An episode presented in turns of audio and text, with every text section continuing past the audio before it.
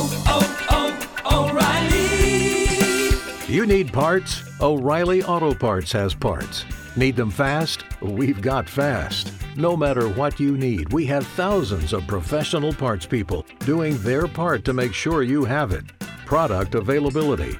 Just one part that makes O'Reilly stand apart. The professional parts people. Oh, oh, oh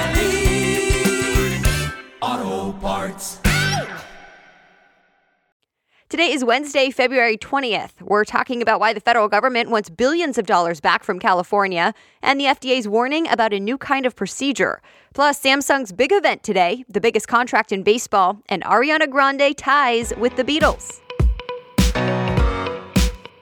Welcome, welcome to the Newsworthy. All the day's news in less than 10 minutes. Fast, fair, fun, and on the go. I'm Erica Mandy. Thanks so much for being here. You ready? Let's do this. More tension between President Trump and California. The latest reason? The Trump administration says it plans to cancel or get California to return a total of $3.5 billion in federal funds, funds that were designated to California's high speed rail project. Well, the Transportation Department now says the state is not making enough progress on the project, but California's governor calls it all political, saying it's payback to California for leading a lawsuit against the Trump administration Remember, earlier this week, a total of 16 states are now suing over Trump's national emergency declaration. So this fight is not over. President Trump is pushing back against a New York Times report and calling it fake news.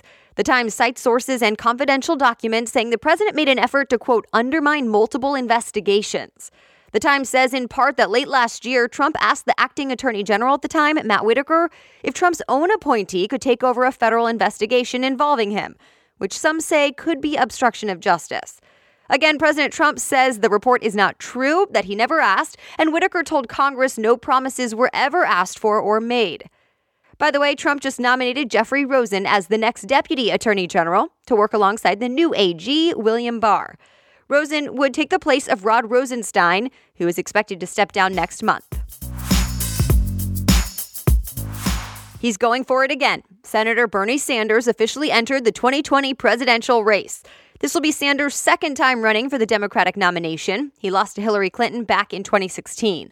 And get this CNN says 10 hours after Sanders announced he's running, he raised $4 million for his campaign. Business Insider says he set a new record for first day donations in the 2020 race. Sanders is now officially part of the very crowded list of Democratic nominees for 2020. U.S. Supreme Court Justice Ruth Bader Ginsburg is back. She was away from the bench for eight weeks while she recovered from cancer surgery. The AP reports the 85 year old missed some arguments in court for the very first time in her 25 years on the bench, and still she worked from home. But she was back as of yesterday. The Hill says Ginsburg did not say anything about her return and looked strong. Teachers in West Virginia decided to head back to the picket line today, but assuming no changes, the teacher strike should end by tomorrow.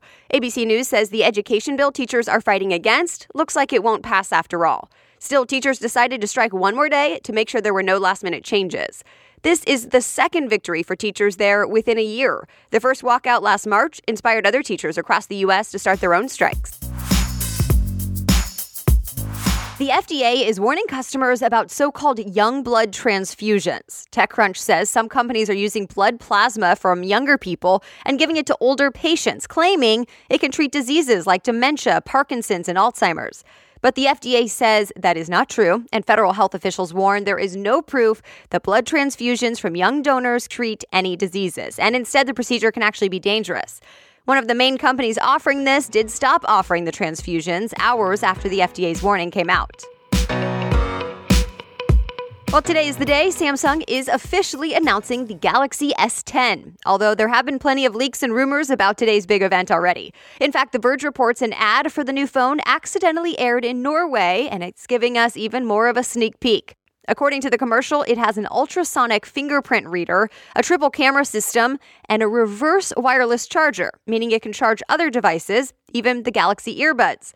But we will find out the details for sure today when Samsung announces the phone the event starts at 11 a.m. Pacific time, so stay tuned.